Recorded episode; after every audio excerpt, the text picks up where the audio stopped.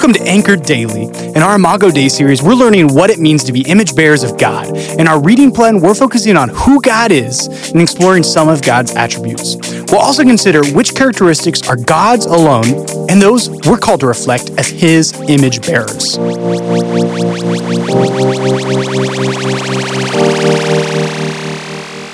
Anchored Daily family, this is Sarah Landon, Women's Bible Study Leader, and it's a pleasure to join you today as we look at God's characteristic of love. I'm going to pose a relevant question What is love? Now, before you begin head bobbing to electronica backbeats, I'm going to rein you in a little. Stay focused. Love seems to have taken on so many meanings, though, hasn't it? I mean, in the Greek language, they appreciate the nuance of love and give it no less than seven different words.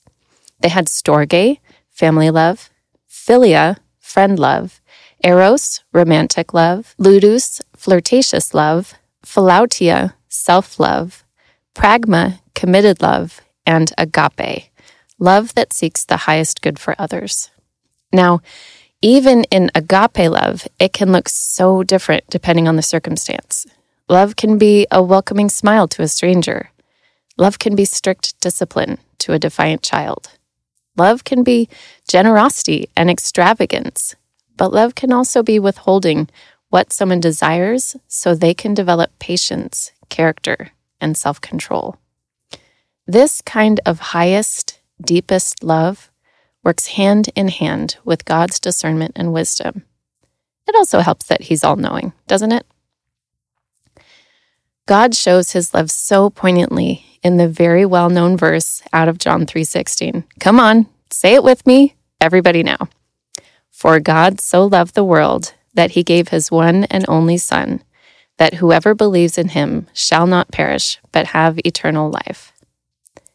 Isn't it sad that it has become so trite, so often repeated, that our eyes kind of glaze over and we lose our awe for its deep meaning? Let me pull up another scripture from Luke to help us focus in those glazy eyes a bit.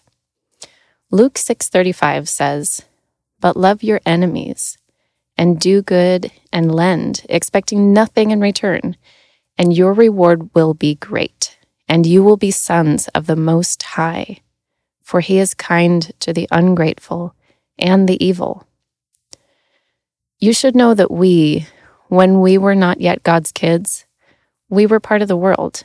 We were the ungrateful and the evil. We were the enemies.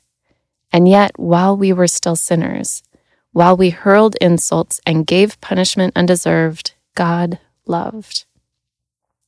While we reviled, were unfaithful, ignored, despised, God planned, God prepared, God patiently endured and sent his most precious, came in the frail package of an infant we sneered, scoffed, doubted, betrayed, and God sent.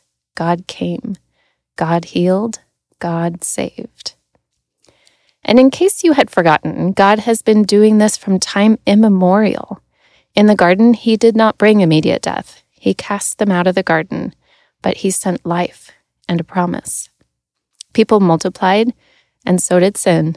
So he preserved the righteous and sent a flood he made himself a people through Abraham, Isaac, and Jacob. He heard their cries and brought them out of oppression to the promised land. They chased other gods. He patiently waited. They wanted kings, so he gave them, and they bowed down to man's power. Evil multiplied within his people. He caused his wrath to be unleashed against the great evil and injustice his own people were nurturing. He cast them down to clean them and bring them back to himself. That was love too.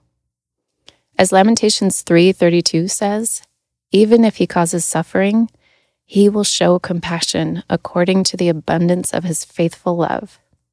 God preserved a remnant. He waited. His people were humbled. And so the cycle goes over and over again. Humans are consistently inconsistent but Jesus. When we were enemies, Jesus was our friend. And as John 15, 13 says, Greater love has no one than this, that someone lay down his life for his friends, even when his friends deny him and run away. What is love? This love that God shows us is the love of open arms, welcoming home a wayward son. It is words of truth, showing us our sin. It is comfort when we weep. But its greatest expression is in Jesus' sacrifice for an undeserving world, that we would simply turn, believe, and be swept into the ocean of love that is God. I gave you just a few examples of God's love from Scripture, but as the Jesus Storybook Bible says, there are lots of stories in the Bible, but all the stories are telling one big story the story of how God loves his children and comes to rescue them. If you really want to come to know God's love, study his word. His love will unfold before you in myriad ways, and you will see its length and width, height and depth. One podcast can barely scratch the surface of something so vast and infinite. Let's pray. Lord, there are just not enough words to adequately express your love. Thank you for wanting what's best for us. Thank you for making it clear. We confess our rebelliousness and wavering devotion and cling to your steadfast love and forgiveness. Your love has covered our sin, and we are humbled to be able to freely receive your love and blessings. We stand in your complete, solid, unconditional love, knowing you delight in us. Amen. Thanks for joining us today. Listen in tomorrow as we encourage each other through God's Word. If you haven't already subscribed, please do so because we would love to continue to dive into God's Word with you. We'd also like the chance to connect further with you. If you go to bethel.ch, you will find all sorts of ways to serve, worship, and learn together.